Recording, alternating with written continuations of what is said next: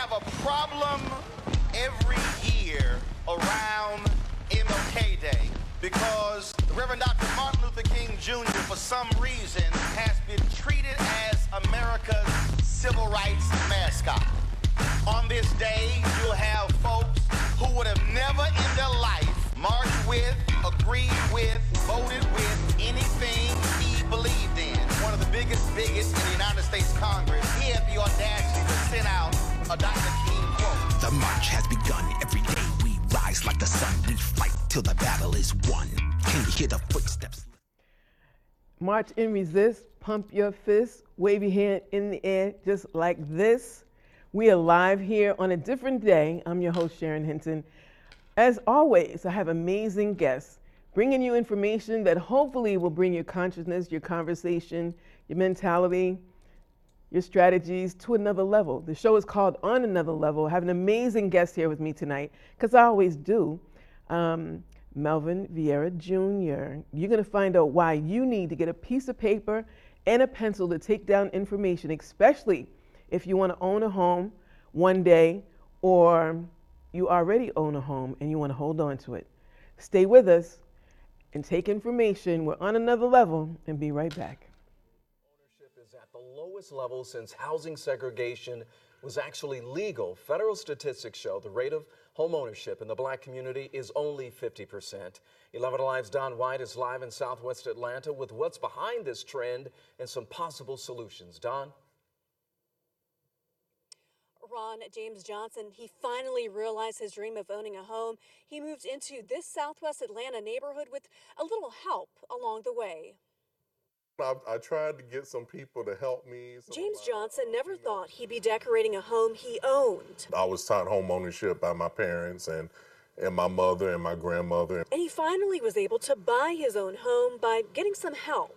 I actually used the Atlanta Housing Authority with their program to get a down payment assistance. Realtor uh, Julian Jackson. but your first house is not is not your final house. Help James uh, make his dreams a reality, becoming a first-time home buyer. With Caucasians, historically, they've had a whole lot more money in their community um, through history. And that affects who's what you're putting in an offer on the house. Federal statistics show the rate of home ownership for whites is 70 percent. Julian says to equal the playing field, you need to get your finances in order years in advance. Down payments, you want to make sure, um, depending on if you're a 1099 worker or not, you have to have several years of taxes. Uh, you have to file your taxes. Also, live within your means if you're buying for the first time. They might see a house, that might be their, that, that might be that person's third, fourth, fifth home. Some other tips to increase black home ownership include home ownership counseling and using special purpose credit programs if needed. When you own, you are building equity, and that is a form of wealth. One thing we've learned is that one reason black wealth is less than white wealth is because so many of us are not homeowners. James wanted to keep his money within the black community, so all of his contractors, his loan agent, and his real estate agent were all black. Ron? interesting information, especially if you live in Boston, because Boston, again, hits number three, the most expensive city in the country, not just the state, in the country. And it jockeys back and forth between um, San Francisco and New York and Boston. But Boston, I think about six months ago, was the top most expensive city in the world. And that's deep. We're here in Boston. And so, for those of you who are um, black or black adjacent, a person of color, if you don't have a home now, um, the only demographic that has actually decreased in Boston is the African American, black African Americans, right? For those of you who live in Hyde Park, the demographics are 70%. It's the highest percentage of any district in the city of immigrants. And so, and people of color. So when you're looking at, can I afford to stay in the city where I was born? where my family was raised? Can I afford to buy a house? Can I afford to hold on to a house, to my house, or a house, or the house, or get another house? And what is the importance of it? Who cares? My guest here, Melvin Vieira Jr., full disclosure, he's a cousin of mine with family, but my mother had 17 brothers and sisters. That's just on her side. He's from my father's side. So I'm always meeting cousins, and he's a good cousin. You know, this family and then this family, right? So he's family. And he's going to give us the information about um, housing and real estate because you were until 2022. Correct. Well, it was one year. It was 2022. I was the past, pre- and I am, I am now the past president of the Greater Boston Association of Realtors. Now, who is that? I mean, it's realtors. Is that realtors, individual realtors or developers or just anybody else who owns property, selling property, real estate agent, brokers? Who, who actually was in that organization? Well, you actually asked a very good question because no, no one really ever understands. When they hear about real estate agents, well, you can be a real estate agent by getting an actual license by the state of Massachusetts or the state you're in. That means you're just an agent. Mm-hmm. But when you actually join the actual National Association of Realtors, mm-hmm. you actually become part of an organization which is a worldwide organization. Oh. There's over 1,600,000 realtors in the whole world. What? Yes, people don't realize that. But that does not mean because you have a real estate license that you're actually a real estate, you're a realtor, you're a real estate agent. What's the difference? Because you pay into the association, but also understand something. When you pay in an association, we're held to a higher standard. We're held to mm. ethic, ethics, okay? We have code of ethics that we have to abide by. We've actually now just adopted now a fair housing challenge, and we've actually implemented it. We're implementing into our next several years going forward that every single person who actually joins the National Association of Realtors has to take the fair housing class as well, as well as take the ethics class to actually keep your certification as a realtor part of the association. So what we're always doing is trying to raise the bar to make sure that those people are working on a higher level to protect the consumer. Okay. So, but here's the deal. And and there's some other clips later on in the show that will talk about redlining, that will talk about governmental policies that um, strictly kept black Americans out. I mean, there were veterans, was a veterans bill where if you went to war and you fought for this country, which black folks have fought in every single war in this country, right? Then you were supposed to come back with these all these incentives, and one of them was housing allowances, the VA, and then there was uh, benefits, and they're supposed to take care of you and health care and all the other good stuff. But that didn't happen. It- that didn't happen for our people. I agree. Instead, we came back with uniforms, and we were called being uppity, and then lynched and killed and murdered. And that's in recent history. Like you and I are old enough to remember when that was happening, right? Don't tell everybody. Oh well, you know, we look good. We don't look like we've been what we've been through. But you know, I remember that, and still, so there are terms that um, some people who are not from this country originally, or don't know anything about Black history or or the history of this country, but see the benefits of this country. Um, there are people who are not even citizens, but because the administration magnanimously accepted refugees or people who are running away from um, war, you know, or, or, or domestic abuse or violence or whatever in their countries, they come here and they get allowances that black folks who live here, who died for that, are not getting. So there's tension right now around this, right? And then when we talk about reparations, and, and that'll be a whole nother big show um, here. But that movement has been happening since the 60s in terms of reparations. It's starting to gain steam again. But then politically, we've got some people in office that don't even want black people to vote, never mind own property. So when people think about, um, and there's some people that think about, um, you know, 40 acres and a mule that everybody was supposed to get after slavery didn't happen. And so because um, history, the true history of what has happened to black indigenous people of color in this country, along with rich white men, you know, the we the people white men in the Constitution that had property, which was us, um, we don't really know. And there's at least 30 states across the country that are uh, um, filing legislation, supporting legislation, passing legislation against critical race theory, which is basically American history. And that includes everybody. So we don't know if any other generations will ever really know. True. Um, and you know, DeSantis, I'm not giving him a shout out, but I kind of am. Um, he's trying to be 2.0, and in Florida, just dial back on everybody to the point of where Disney wants to move. Disney's like, we're going to go to Vegas, man. We're, gonna, we're not even going to spend another billion dollars in here because you're crazy. And you know, then there's a whole piece where January 6th, you had you. January 6th, I think America looks crazy to most other countries. that may not be Democratic, but they definitely have a hold on their people. They're like, no, no, no, that ain't happening, whether you're president or not. We'll put you in jail. We will shoot you. We will like, no, no, no, no. And and so, you know, there's positive and negatives to that. But getting down to the home ownership and what has been denied black people, black people in this country, what is it that we need to do? And that particular clip, he said, you know, you got to put your money down. There's home ownership programs from the home center, first time mm-hmm. home ownership. Th- mm-hmm. There's NACA, and NACA was actually formed because there were over 350 homes that were taken from black families in the black community from Boston. They didn't get their homes back.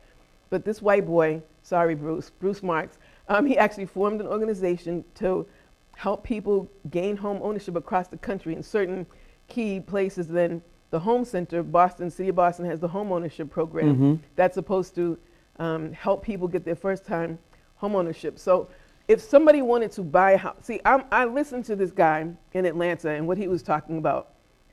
But as a homeowner, I know the hoops that I had to go through.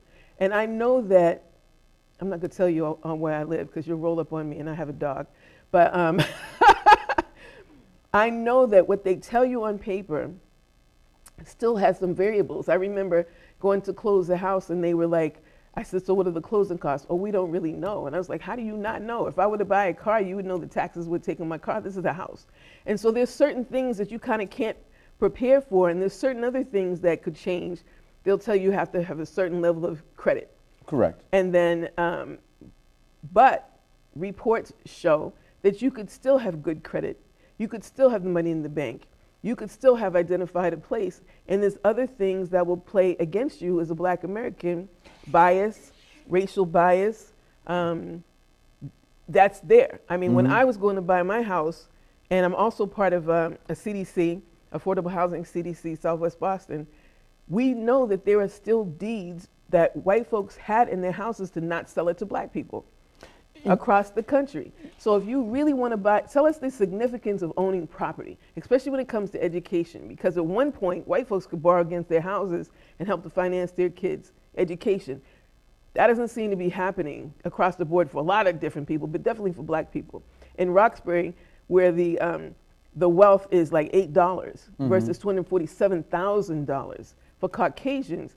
And then in Roxbury, where the, the, um, your life is, is 35 years less because of where you live. How do you tell somebody that this is a good move when they can barely own rent? When I looked at the rents in the apartments in the hood, what used to be the hood, mm-hmm. 2,500 to 3,000 for a one bedroom, and that's not even mm. including utilities.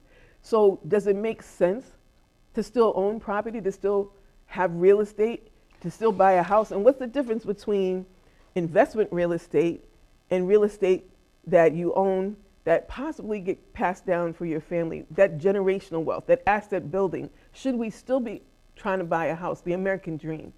You, you ask a lot of questions. I you, do. you, you, you, you put this whole piece together, which I appreciate, and you actually um, have great statistics and great, great stats. You've done your homework, you really have.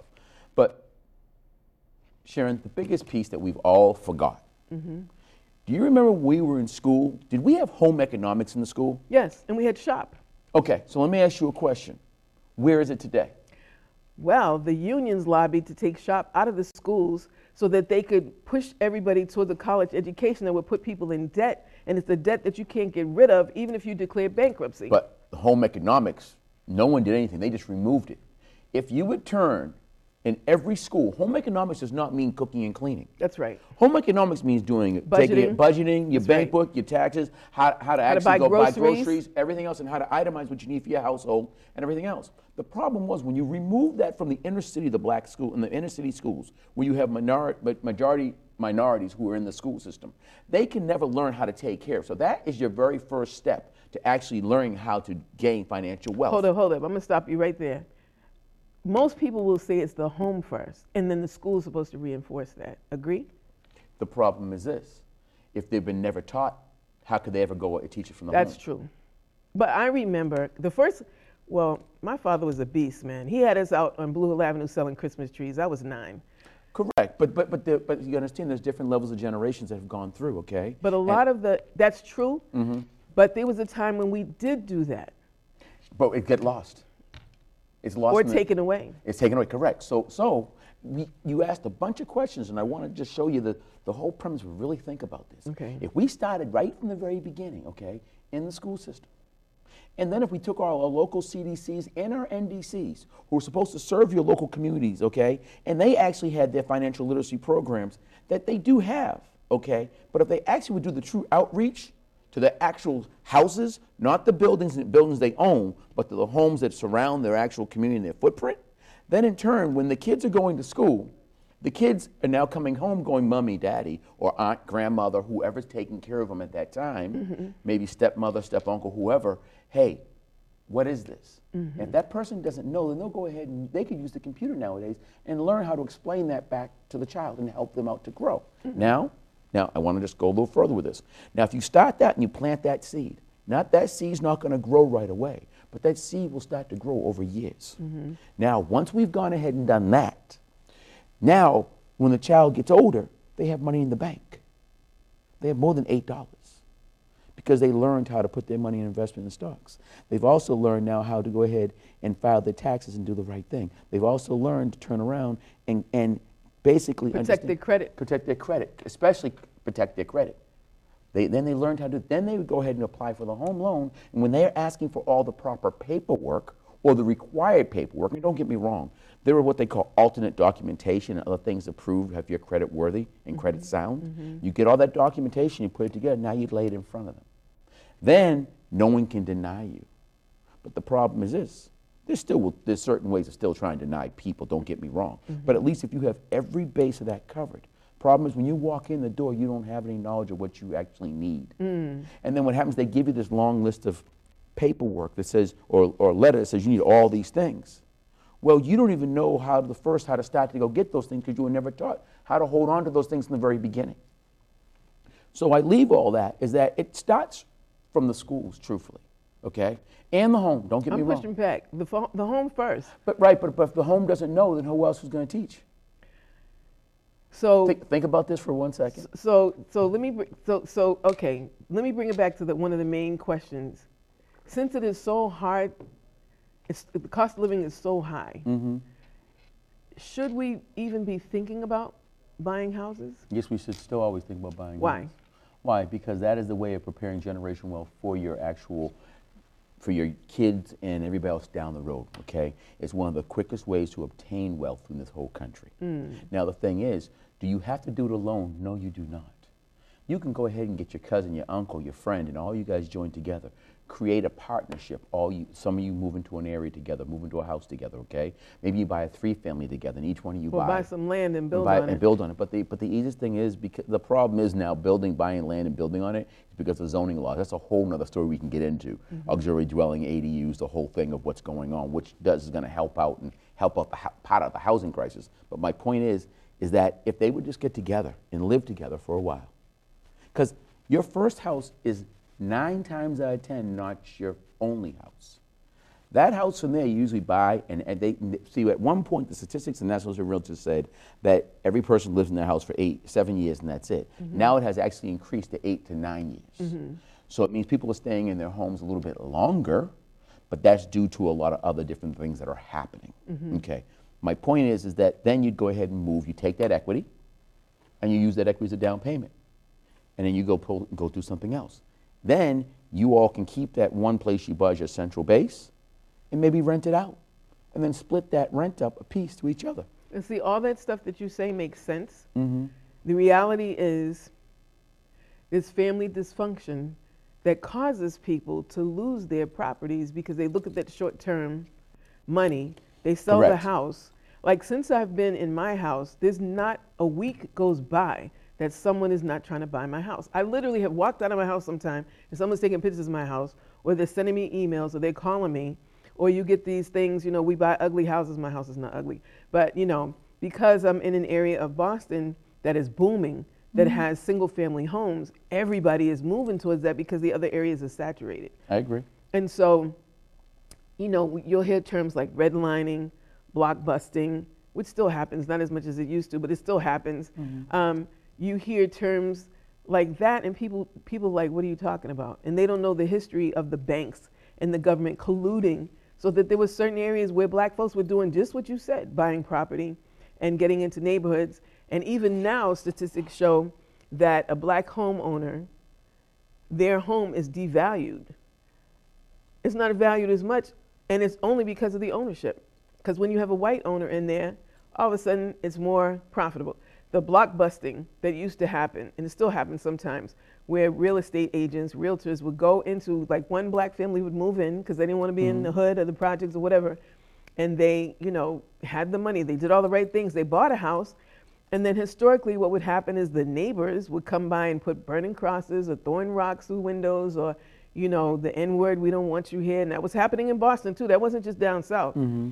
So that was happening where they were trying to intimidate people. The wonderful play of Raisin in the Sun was all about that. Mm-hmm. You know, where he got this money and it's like we moving on up. The Jeffersons moving on up. Mm-hmm. You know, in the sky. So we've always had this about doing better and doing more. Um, Wall Street, you know, Black Wall Street, Tulsa, mm-hmm. and profitable and so profitable that the white people in that area made up a rumor and really came in and bombed everybody and killed over 400 people. So, so we've done that, and I'm wondering what what happened. You know, I think the breakdown of the family um, contributed to that. Of course. Because I've seen so many beautiful properties that black folks have built have, you know, my, my father's father, my grandfather had three houses. He had a single family house, um, a triple family house, and then um, a four family house. And when, um, after my grandmother died, he married, she's dead too, so I could talk about her. He married this chick that forced him to sell his houses. And me and my brother actually had the money to buy the house, but you know, family dynamics happen. And then all of a sudden, and I, I cry every time I look at the value of these houses now because they were in our family. We owned them. And my mother's house, same thing. Um, you see people who look at the money, they look at that cash grab, and then they're not realizing the long term Term effects. effects, right. So, how do we change that? I, I want to just reverse real quick for a second because you brought up something. Um, what you, you brought about, you talked about the redlining, blockbusting, and all that. There's a book called The Color of Law, okay, which is a very good book for your people to, and should I say my people as well, to read. I was going to say, you know, It's, it's all, but but the, the, this is your audience that comes Right, to you. But you know, but my point is, is that it's a good book from the read and understand. They can also get an audiobook and understand, and they'll actually be really amazed to hear what had happened. And it's a good thing for them to understand what happened. So they don't let the things of the past repeat itself. Mm-hmm. The problem is that we do not look at our history because we don't want to remember our history. If we would remember some of our history, I do, I do believe we would never repeat the same thing. Now, to go back, you're talking about how do we help and change all that and how do we do? Just education like you're doing today, mm-hmm. okay? Bringing it to the forefront, letting people be, become very well aware to know that it actually is happening and mm-hmm. it's still happening even though you may not think it is. Mm-hmm. The sad part about it is, is that we have this large community, we have the social media and all these other things. And people get caught up in different things and go down the different rabbit holes and don't actually, they, they, they lose focus of what the real actual carrot is. Mm. And the carrot is, is actually keeping on, holding on to something. Okay, is actually being able to pass it down and, and don't look at the short term gain. You know, $100,000 can go like that, oh, okay? But people don't realize you get seven, eight, nine million dollars, you go ahead and put it away and invest it, okay? You can actually live off that interest. Okay, but people don't understand compound interest. But those are the things that go back to again In the school. in the school system and economic and training and also learning how to invest in the stock market. Understanding about buying stocks that give dividends. Okay? You don't have to the stock doesn't have to appreciate, but if it's paying you dividends every year, guess what's happening? You're making money. And, and it also gets taxed differently. And hold on, people don't talk about life insurance. Whole life insurance. Oh my God, yeah. We can go down this road too, but, but, but we're here for real estate and talk about why people need to do. But my thing is this, is that if they would do that, the most important thing, especially here in Boston right now, I want to just bring this up. There's the Mass Dream program that's mm-hmm, out there, mm-hmm. which it's up to $50,000 in certain communities, uh, 29 communities, which um, are known as gateway communities, are giving up to $50,000 to go ahead for down payment assistance, closing costs, whatever else. And other communities that are not part of the, the gateway cities, they're giving up to $30,000. People don't realize that that's the Mass Dream program, okay? And that's mass housing.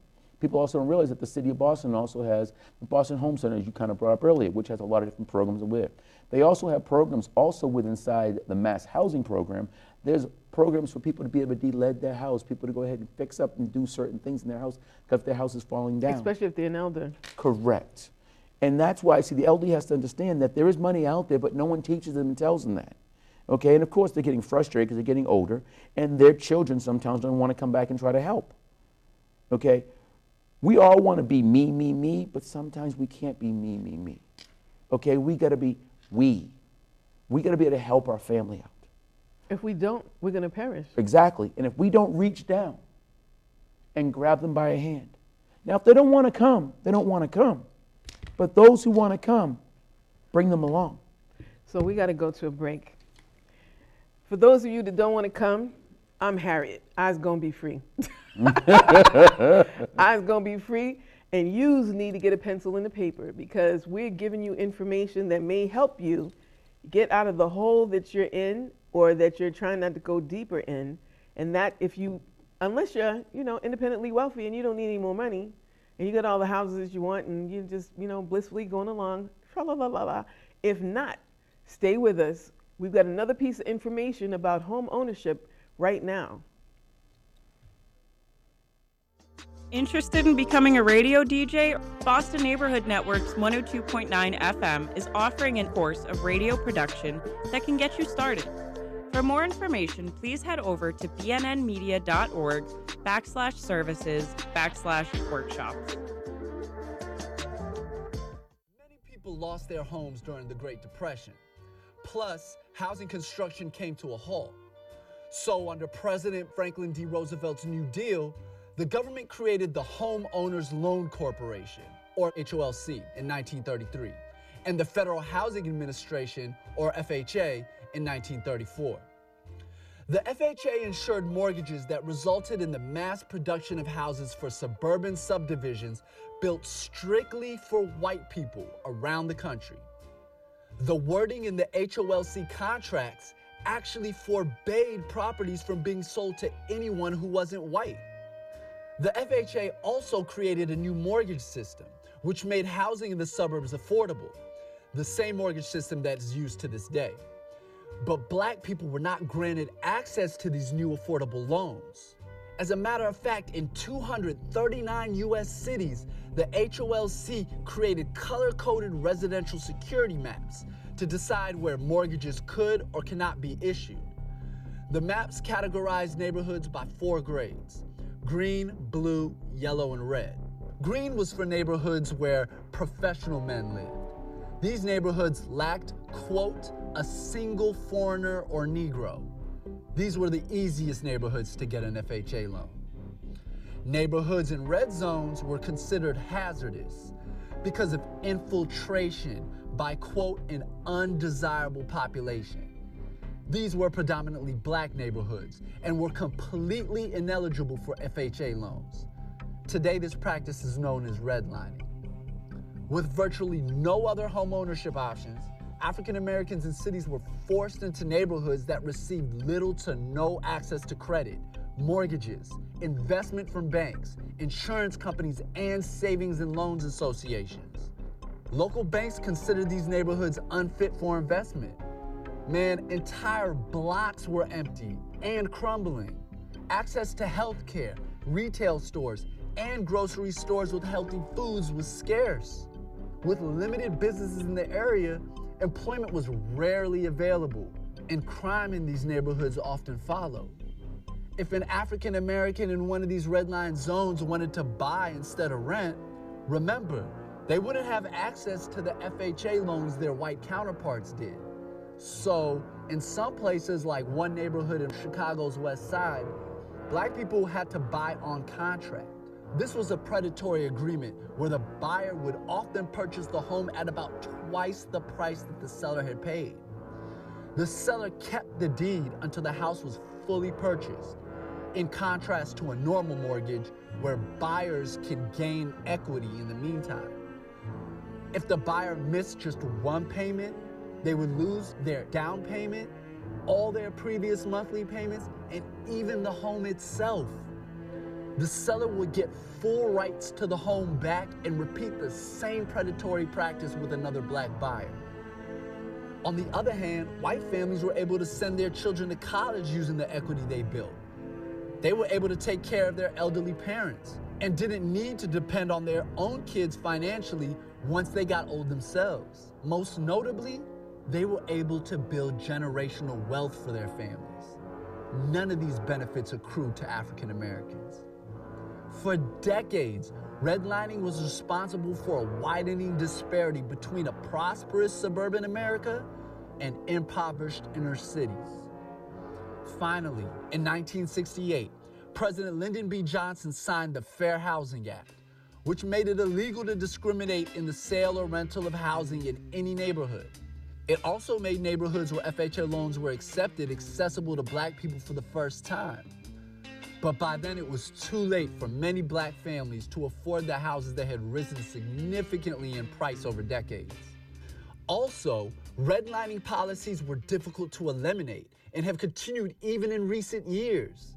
In 2010, the U.S. Justice Department discovered Wells Fargo Bank had used similar policies to charge higher fees and rates to Black and Latinx people. It also placed them in predatory subprime loans. A New York Times article exposed loan officers who called black clients, quote, mud people, and the risky subprime loans they pushed on them, quote, ghetto loans. In 2017, the home ownership rate of black families in the US was 44%, compared to 73.7 for white families. According to the Brookings Institution, wealth is defined as total assets minus total liabilities. In 2017, black wealth in this country mounted to about 5% of white wealth, even though their income was about 60% of what whites made. The disparity in wealth is because, according to Forbes, equity from homes is the most consistent way to build wealth in this country. But without the same advantages, black people were boxed out of the best opportunity to gain generational wealth for almost half a century. African Americans have always had good reason to be skeptical of the American dream. Because for most, that's all it was a dream. And even though it's a dream for some people, we've had great black leaders that said it was a nightmare. No, I wasn't talking about Malcolm. I'm talking about Martin Luther King. That there's a check that the United States owes black Americans. And, you know, there's a check. And they didn't even write it, never mind it bouncing. That's another whole thing. So, um, again, my guest, Melvin Vieira, we were talking about that before even that clip. And so I played that clip so that people, if they didn't hear it the first time, okay, now you got something official that's telling you this is what it is. Right. And I'm an educator, and I um, I taught my daughter when she was really little Mm-hmm. money. This is what this is. This is what you can do with it. And then I would bring her to the grocery store. We'd put money in a you know a water bottle or whatever, and then she'd watch me put it into the machine to count it and get the piece of paper out and then go grocery shopping. And then I would tell her the numbers. Is it, is it seven bigger than a one? And look at the coupons. Because my mother, she's one of 17 kids. She knew during the Depression, she was like, look, you know, recycling, all those terms like recycling and secondhand, when you got that many kids, when black folks was, was struggling to make, you know, a dollar out of five cents, never mind 15 cents, we knew what that was. And so the whole society has shifted to um, not even think. I mean, our kids are not even thinking. They're not even being taught critical thinking. Like, does this make sense? When my daughter, I had my daughter running through the supermarket getting coupons. She's like, "Mommy, did I do good? Yay, baby! That's seventy-five percent off. That's fifty percent." And then I would click it and click it, and we played games with money, literally games with money. So she knew, and it took a minute for her to really like. We were walking through the mall and she was already a teenager. She was like 13, 14 or something. She stopped and she said, I get it. If you want something, you go and you get you work for it and you buy what you want. And I was like, bingo. But I'd been mm-hmm. teaching her ever since she was smaller. But then when you're even as an educator, it's like you you have to reprogram or deprogram your kid when they come out of these systems that are really not educating them correctly. I remember in elementary school, shop, home economics. So you were already being positioned to college or trade. Now, mm-hmm. my father was into education, so I went to Beaver Country Day School. Wealthy, not rich, there's a difference. Wealthy, white, all female prep school. Mm-hmm. Like, bang. Like, we know this is what you're doing, this is where you're going. But even though I graduated in the top 5 percentile of my class, some from there put in my transcript, and that was during the time when they wouldn't let you see your transcript, that I had a hatred for white people and disdain for authority. I didn't have either, but mm-hmm. my father was a black nationalist. So I had a sense of pride of who I was, and I actually formed the first black student union at that school in response to what they were doing to black people there. I'm sitting up there reading the book, history book, and they only had one paragraph about black people, and the only thing they said was we had wide noses, dark skin, and we used to be slaves. I was pissed. Mm-hmm. And so everybody, you know, when you're the only black student there, everybody sort of turns around and looks at you. It's like, is that true? And you're just like, oh man, you know, I'm a kid. I came here to get educated just like you. Like, I'm not the spokesman for black people. I can tell you how I feel, how this is. And so we still deal with that in terms of searching for a sense of identity. And it's because, like you said, we're not taking the responsibility of teaching our history. If you know the system is not doing it, you have to do it. Yep. I knew that the system was not going to teach my daughter what I needed her to do to be able to stand up on her own two feet. I did it. And then when, when I saw other kids, I did it with them too. Um, when I was in, in, in one of the high schools um, teaching the 11th grade, college and careers, and part of the curriculum was budgeting. Uh, and, and another part of it was um, getting a good paying job. I had to break it down to them and say, well, what is a good paying job? Do you know how much it costs to live? And really break it down to them and change the, the course that, that, that day, the coursework that day, because I'm not going to be able to get to those higher concepts if we're not dealing with the basic stuff. Correct. Like how much is it?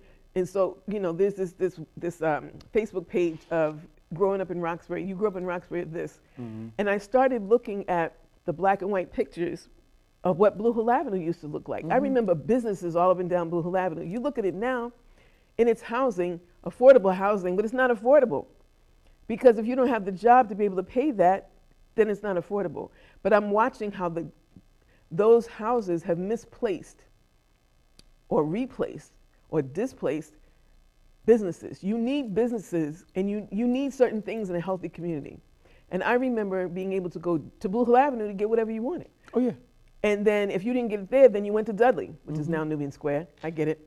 But we went to Dudley, and maybe you went downtown. But you knew if mm-hmm. you went downtown, you might have to fight, or they may not let you in. I mm-hmm. mean, I think some of the Brigham's ice cream and um, Brigham's. Woolworths. Yeah. Woolworths the only two Woolworths. big places you get them hot dogs or Woolworths, and you know. But we didn't even have to go there.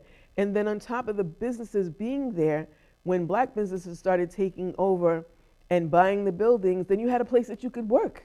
And mm-hmm. so you had the work ethic. You lived there. You would see your teachers. You would see, you know, the pastors. So you had a sense of community. Like we're in this together, and we can do this together. Like what you talked about before the break it's a we thing. It's not just a me thing. There's a me thing in there, but you won't be able to get as far as you can if you don't understand that all of us together will get further if we put our um, resources together. Now, recently, within the past 10 years or so, the city had to recognize Susus and had to recognize other uh, cultures coming together and putting their money in places other than banks, Banks, because their cultural um, training was we don't trust the banks, right? And so that was so powerful in terms of the money. And, you, and, and when you go to buy a house, they want to say, well, where'd you get the money from? I want to source it. right? And so people were saying, well, my family put it together and they've got 20,000, 30,000, and, and banks are like, wait, wait, wait. But they didn't want to pass up that money, so then they changed the policies. Mm-hmm. Black people from other countries do that. Jamaicans, Haitians, they do that. They put the money together. Black Americans in this country used to do that. Mm-hmm. And now they're not doing that. And I'm wondering where is the disconnect? Like, what? It's not like you can't see that example right in front of you. You see it in front of you. And some of us have seen it in our families. What is going on? You know, you brought up something, but what I also realize is that we are children of the baby baby boomers. Excuse me, no children. Excuse me, we are baby boomers actually. Mm-hmm. And we have children now, or people, some of us at our age have children that are actually millennials. What the struggles we went through, and the things that we went through at our age and what our parents went through was in the 30s. They were born in the 30s. The depression was, yeah. Depression was real. And they had to learn to struggle and work together. But we went through the rationing, and we were Co- just talking about this. This generation hasn't gone through any, Any of that. Any of that, correct. So that's why I wanted to bring that full circle. Where has it gone? Yeah. They haven't been through that struggle. As much as they feel they've been through that struggle, no, no, no, no. But they're breaking. Br- Right, but think about this. Remember you just said we go downtown and you don't know if something may happen, whatever? I remember getting on the bus. I remember swimming, get this, swimming at the Roxbury Boys Club, getting on that, get, getting on that bus to go against Charlestown and Southie. Yeah. I remember us winning, beating them, and, And then then having a police, fight. no, have a police escort, escort us through to get in and out. That's true. Okay? I remember when busing first started, we had we stuck together. That's true. We knew that we had to do things together. That's true. Because we knew that if we didn't, we'd be in trouble. Somebody's going to get hurt. Someone's gonna get hurt. And we were not gonna leave you by yourself on that corner. That's right. Don't get me wrong, there still was violence, okay, and there always was. But we also realized, think about this. When you went down the street back when you were a child, what happened if you did something around the corner? Oh, please. What you didn't want to have happen is for your parents to find out about it. And there were people in the neighborhood that were looking at you that could chastise you just like your parents. So you gotta you you got chastised twice. You would get it from, you know, auntie or a nana, whoever was looking out the window mm-hmm. that was gonna tell your parents, and then your parents were like, you know, because the whole thing was you know how to carry yourself. Don't make us look bad. Don't be acting up. It was like, you know, But, but guess what? there was rules and boundaries. Right, but guess what? It was a rotary dial phone, okay? But think about this for a second. true. Think about it. So rotary dial phone. Wait a minute, or yelling out the window. that- That's my whole point. so that's, that's what I'm getting to go. to. So it wasn't like a cell phone where they were calling, videotaping, No, and sending your parents. no. As soon as you got around that corner, Oh. you got to the house, you were like, yo, how did you find out that quick? That's right. Well, because the neighborhood and the community cared about one another. It was tight. That's right. They stayed together. And if you didn't have your rent, they didn't put it on social media, put you on blast. Somebody got together, Together and, had a helped rent party a rent party to get you to get you together. so that you could stay in the neighborhood. Right. And it didn't. They didn't put it down on you or groceries or something like that because they knew one day it might be them. them. So the basic core values have are, are actually being eroded away. Yeah. okay? And that's where we need to get back to the basics. And that will bring us back. So you want to say, you know, how do we create home ownership? How do we create wealth? Working together. Okay. You know, I years ago I was managing about 30 people, secretaries and receptions and everything, and and um, this young lady was Vietnamese. Was she Chinese and she spoke Vietnamese and Chinese? Anyway, she was Asian, and she came to work one day with a brand new Camry. She was working for me. I know how much money she was making, so I was like, wait a minute.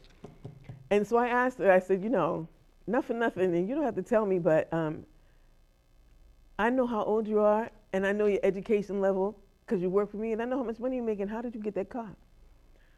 Oh, Mrs. Hinton, we live in the building. We put our money together. We take turns getting what we need. Mm-hmm. We used to do that, Yeah, we did. and we have to get back to that. Mm-hmm. But we got a group of people that can't even decide where they want to have lunch. Right. we got people killing each other. And even there are rappers that are in the business saying that they've been in meetings where radio execs um, have admitted that they're paying money for music to foster violence in the black community against black people. But we're buying it, and we're listening to it, and we're letting our kids listen to it. I don't get it. We we we gotta understand. No one's gonna help us unless we help ourselves. Come on, first. ain't nobody coming to save us. If we don't help ourselves first, we're not gonna make it. But we help ourselves and you open up the door to everybody else. They come in and step on us and don't look back and don't help us. Well, this is the crazy thing, Sharon. There are times that we do help out others. Mm-hmm. So I've been, I, I became the president of the Greater Boston Association of Realtors. It took me over almost 11 years to- before I Wow. became there, okay? I started off on committees and everything else. And as I went through, there was no one really looking like me in the actual, in that position. Um, and it was a thought, thought out process to bring me in, which I appreciate. And they saw the great work I had been doing prior, okay? Because I had been in the newspapers and everything else, talking about home ownership and everything prior to those years where they brought me in. I've been selling real estate for over 30 plus years. But I say all this for a reason. As I've moved throughout my, my, my, my, from the committees all the way to the president, now the past president, I'll never forget this orientation class that we were just having for the new officers coming in and committee members. And there was about 60 people in the room. Well, I was probably the 40th person in the room when they got to me asking, what are the things that you see and the benefits that you see and you felt that the organization has really done and what are the great things you could do? I stopped, took the mic. I literally looked around the room and said, oh my God. I says, as I look around this room, I see the seeds that I planted. Mm. And now I'm watching them grow. Mm. And as I looked around the room, I saw a diversity of people from all spectrums and walks of life, from all nationalities, all sexual orientations. And I watched what I had done and how I had touched them. And that was the thing I realized. I, and I also said to every single one of them, as I bring you through this door, Bring somebody else. exactly, and don't Yeah. you do not, Yeah. do not leave anybody behind. And I said, continue to build. I said, because I only did what I did because I, someone else gave me an opportunity. Okay, now hold that thought, because we're coming down to the end of the show. But there's this one clip, because you're talking about solutions, and this one clip that I want to show during this break. Um, it's a couple of minutes, so so stay with us and watch this information, and we're going to come down, come back, and talk about what we can do about it. Homeownership is a big part of the American dream, yet over the last 20 years, this dream has diminished in the black community. Today, black people have the nation's lowest home ownership rate. Here's how housing reparations could change all of that. Housing Reparations is an initiative that began in Evanston, Illinois, becoming the country's first government reparations program for black Americans. The program addresses discriminatory housing policies that have impacted the black community for decades. The local reparations restorative housing program allows eligible residents to receive up to $25,000 to put towards a mortgage or down payment assistance, home improvements, and more. To qualify for housing reparations in Evanston, you need to have either been an Evanston resident between 1919 and 1969, have black ancestry, or be a direct descendant of an individual harmed by discriminatory housing policies or practices during that time or later in Evanston. The mission of this reparations program is to address the city's history of discrimination with unfair housing policies, such as redlining, a practice in which lenders refused to give mortgages in and near predominantly black neighborhoods. In the metro Chicago area where Evanston is located, homes in black neighborhoods are undervalued on average by close to $37,000. Housing in black neighborhoods across the country is collectively undervalued compared to equivalent housing in white neighborhoods to a sum of $156 billion. In the United States, a 20 to 30% gap between black and white homeownership rates has continued for more than 100 years. Black people also go into greater debt for less valuable homes and receive less of a return on homeownership than whites. A growing number of other cities and states are proposing reparations programs as well. On July 14, 2021, Asheville, North Carolina had historic approval of reparations for black residents, and California just became the first state to sign a law to study and propose a potential reparations plan. Hey, thanks for watching. And we're back, and we've got like five minutes and so much information. Just to let you know that um, there are a lot of things that are happening this week in the community, and you're watching BNN Media.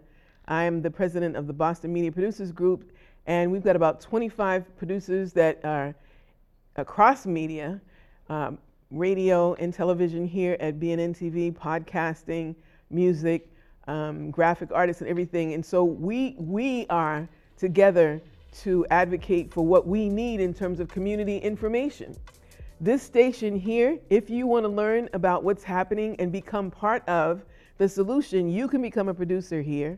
You can learn how to do this. Um, just go on the website to BNN Media. There are also, um, my wonderful director, Ashley Lewis, is going to bring up some of the things that are going on this week. There's a memorial tribute for Eugene Gus um, Newport on Wakullah Street. So I used to live on Wakullah Street when we were like two years old. Community screenings of Holding Ground. Uh, another event that's coming up is, oh, I can't really read this, but this is uh, part of the reparations. I know what this is. Um, city, if you look at the photograph, uh, City Councilor, at-large City Councilor Ju- Julia Mejia has put it forth some legislation to give the um, 10-person commission for reparations in the city of Boston $500,000 additionally to actually research this this uh, project. And so she's asking for people to call the mayor and call the city council and say yes, this should this is a good thing and this should happen. Um, the I'm no I'm no victim. Uh, that's this Saturday, and it is for um, tools about um, what you should do as a parent and what you should do as a student. This is actually at the Cambridge Public Library. I was invited to be one of the speakers on the panel. And so we're going to be giving tips to parents and to students about how you can maximize your educational experience to the max and not get caught in debt and what parents can do to support their students, what students can do to get out alive and get out on top. So that is happening all this week. And finally, July 16th, Roxbury Unity Parade. It is the, I think it's the fifth or sixth. My friend Toy Burton, who said, all these other communities have parades.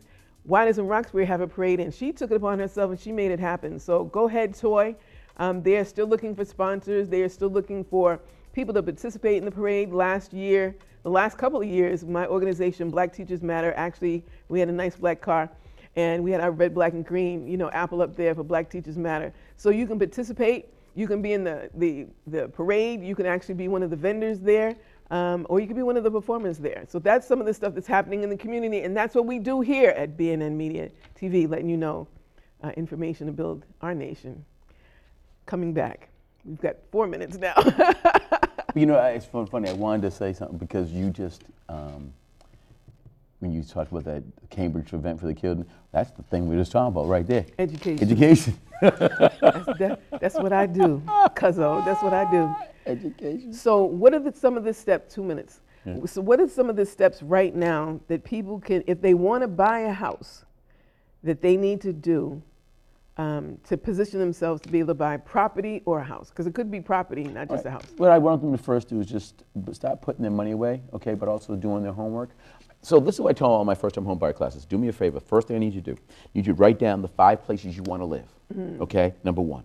Then what I want you to do from there is I want you to go ahead and get pre-approved, pre-qualified, okay? You need to go talk to a lender. If you don't know what to do, I want you to take a first-time homebuyer class. And there's many first-time homebuyer classes that you can go to. You can go to the mass.gov website, go to City of Boston uh, website, whatever city or town or community you live in, you can actually go to their website and look and see if they have any first-time homebuyer classes. Maha, exactly. Mm-hmm. Where I've, I've been an instructor for Maha, I actually taught the, with Florence Henderson, God rest her soul, she was the very first recipient of the actual soft second program, which is now called the One program. Mm-hmm. So, I mean, but, the, but then Mass Housing also has a first time, Urban Edge does, Nuestra, they all have these programs, these first time home That's the other thing. But I want you to know where you want to live. Then I want you to do me a favor. Whoever you decide to work with, I want you to work with someone you can trust, someone mm-hmm. you know, someone has your best interest at heart. Okay? Mm-hmm. I don't want you just going ahead and getting with someone says, Oh, I can sell you a house. And they're only looking out for their pocket. Yeah. Don't get me wrong, we get paid by commission, but I want you to look out for that consumer. That's right. Thank you so much. Oh my God. See, I, mm, I could talk a dog off a meat wagon, but then I get guests that can do the same, and an hour or 55 minutes is not enough. So I really appreciate you being here. I really appreciate you being here, and you're coming mm. back in July. Yes, Because I, I, already told you when we first talked about this, this is going to be more than one show. So thank you so much. I'll come back as much as you need me to. I, we need you every week, but I can't do every week. But yeah, but if they have any questions, people, please. And then hopefully we're going to come back with your friend who's a lawyer yes. to actually talk about wills and trusts and wills, trust because it's one thing to get a house, there's another thing to keep it in to protect family. that asset. To protect your assets, protect your assets, and protect each other. My name is Sharon Hinton, and this is on another level. God bless you and each other. Thank you coming like a gang on the street, so you better start running. It's time for some action now. Historical progression, generations march in succession through 400 years. Hate, blood, sweat, and tears, and counting. The resistance is mounting.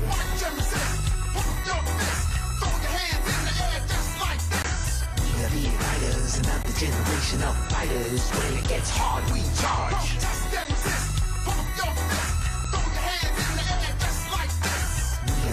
fighters, another generation of fighters. We don't quit, we hit. Don't get it twisted. Black women insisted, show the world how they resisted. Alabama got rocked, the world was shocked that they did it. 98% got with it. In the face of an onslaught, 600,000 got caught. The tables were turned and burned. The haters got just what they earned.